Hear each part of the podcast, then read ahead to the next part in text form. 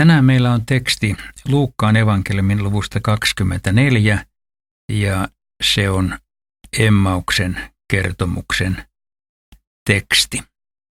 Tässä on pieni katkelma. He olivat jo saapumassa kylään, jonne olivat menossa. Jeesus oli jatkapinaan matkaansa. Mutta he estivät häntä lähtemästä ja sanoivat, jää meidän luoksemme. Päivä on jo kääntymässä iltaan. Niin hän meni sisään ja jäi heidän luokseen. Kun hän sitten aterioi heidän kanssaan, hän otti leivän, kiitti Jumalaa, mursi leivän ja antoi sen heille.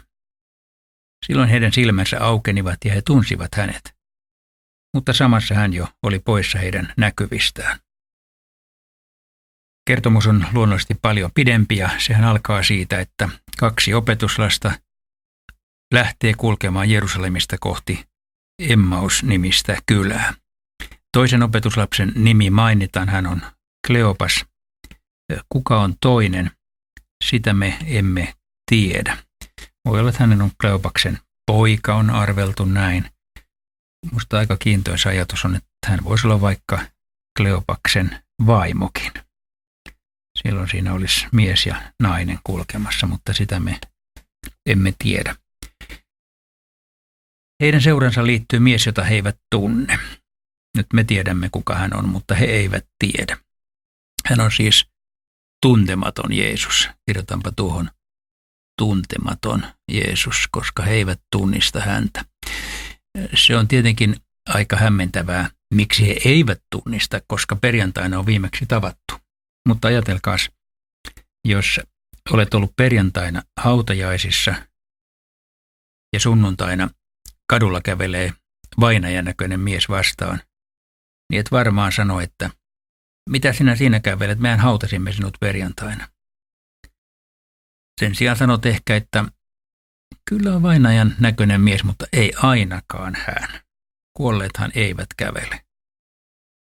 Ja tämä oli varmaan opetuslasten mielessä, kun Jeesuksen näköinen mies liittyy heidän seuraansa.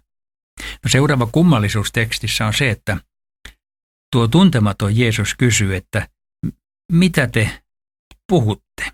Siis äh, luulisi, että hän nyt kaiken tietää, niin kuin tietenkin tietääkin.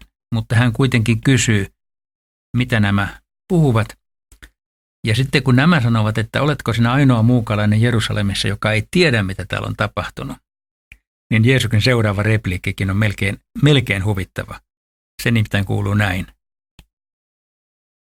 Mitä? Mitä täällä on tapahtunut? Siis Jeesus, joka tietää kaiken, kysyy opetuslapsilta, mitä täällä on tapahtunut. Miksi hän kysyy? No, luulen, että siksi, että saisi nämä puhumaan, sillä nämä kaksi kulkijaa ovat surun murtamia. Heidän koko elämän uransa on romahtanut perjantai-iltana. Ja nyt Jeesus kysyy, kertokaa, mitä on tapahtunut. Ja he todella kertovat ja kertovat ja kertovat. Ja mä veikkaan, että Jeesus kysyy vaan lisää, kertokaa lisää, sanokaa tarkemmin, niin että hän saa nämä, nämä puhuvaan ja, ja, ja sitten miehet puhuvat. Ja ne, tai miehet sanon tässä, mutta voi olla, että on mies ja nainenkin. Ja he puhuvat ja puhuvat ja kun he ovat kaiken kertoneet, niin Jeesus lopulta ottaa puheenvuoron ja, ja sanoo, että näin hän kirjoituksissa piti kirjoitusten mukaan piti tapahtuakin. Tässäkin on vielä vähän yllättävää, että miksi hän sanoi, että hei, minähän olen se. Mutta hän sen takia, että hän viittaa itse asiassa vanhaan testamenttiin, koska siellä hänestä on ennustettu. Ja nyt kun hän on lähtemässä pois, niin se mikä jää on Jumalan sana ja sen, sen varaan tästä eteenpäin rakentuu kristillinen usko. Mutta sitten tullaan Emmaus-nimiseen kylään. Mä näytän seuraavaksi vielä kuvan Emmauksesta. Emmauksen rauniokirkko. Se on, sen paikan nimi tällä hetkellä on Emmaus Nikopolis. Ja se Nikopolisen sen myöhempi nimi. Mutta tämä kirkko on rakennettu paikalle, jossa todennäköisesti Jeesus mursi leivän ensimmäistä kertaa ylösnousemuksensa jälkeen juuri näiden opetuslasten läsnä ollessa. Mutta palataan vielä tuohon tekstiin. Ollaan siis Emmauksen kylässä ja ollaan ovella ja kuvittelen mielessäni, että siinä on Kleopas pitää oven kahvasta kiinni, Jeesus seisoo rappusilla ja sitten tulee ihmeellinen lause.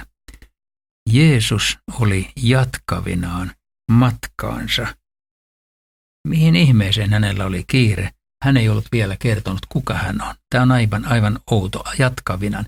Kursaileko hän, että, että nyt ei oikein, kutsuvatko he sisään vai eivätkö he kutsu? Hän ikään kuin odottaa, sanovatko he jotain vai eivätkö he sano. Ja he sanovat, he sanovat, jää meidän luoksemme. Päivä on jo kääntymässä iltaan. Ja niin Jeesus jää. Ja tässä on kerrottu seuraus. Siellä hän jäi heidän luokseen, hän aterioi heidän kanssaan, otti leivän, kiitti Jumalaa, mursi leivän ja antoi heille varmaan myös viinin. Tässä oli ensimmäinen ehtoollinen ylösnousemuksen jälkeen. Ja he tunnistivat, tämä on ylösnousut Jeesus. Mutta palaan vielä hiukan tähän kohtaan. Odottiko Jeesus pyyntöä? Olisiko hän tullut, jos he eivät olisi pyytäneet? Emme tiedä. Hän voi tulla silti. Mutta hän odotti pyyntöä. Jää meidän luoksemme. Ja tätä kutsutaan rukoukseksi. Jää luokseni, Jeesus, älä kulje ohitse. Rukous on sydämen avaamista Jeesukselle, niin kuin nämä avasivat oven ja Jeesus tuli. Tänään me saamme rukoilla, Jeesus, älä kulje ohitse, jää luokseni, ja hän jää.